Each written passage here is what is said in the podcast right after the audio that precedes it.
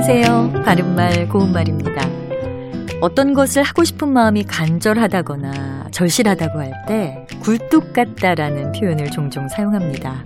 예를 들어 며칠 잠을 못 잤더니 쉬고 싶은 마음이 굴뚝 같다. 그 사람에게 전화하고 싶은 마음은 굴뚝 같은데 도무지 용기가 안 난다. 이렇게 말할 수 있겠지요.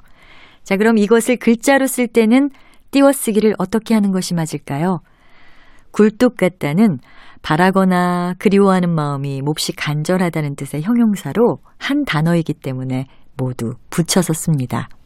그런데 굴뚝 같다에서 굴뚝은 굴떡에 변형된 발음이라는 얘기도 있습니다. 먹을 것이 귀하던 시절에 굴떡을 먹고 싶은 마음이 얼마나 컸을지를 생각해 보면 정말 하고 싶은 마음이 간절할 때 굴떡 같다고 말했을 법도 한데요. 현재는 굴뚝 같다만 표준어로 인정되고 있습니다. 여기에서 나온 표현으로 굴뚝같이라는 부사도 있습니다.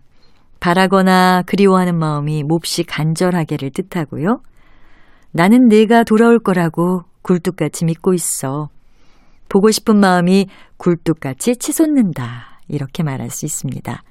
하지만 연기가 밖으로 빠져나가도록 만든 장치를 뜻하면서 굴뚝이라는 표현을 쓸 때는 띄워쓰기가 달라질 수 있습니다.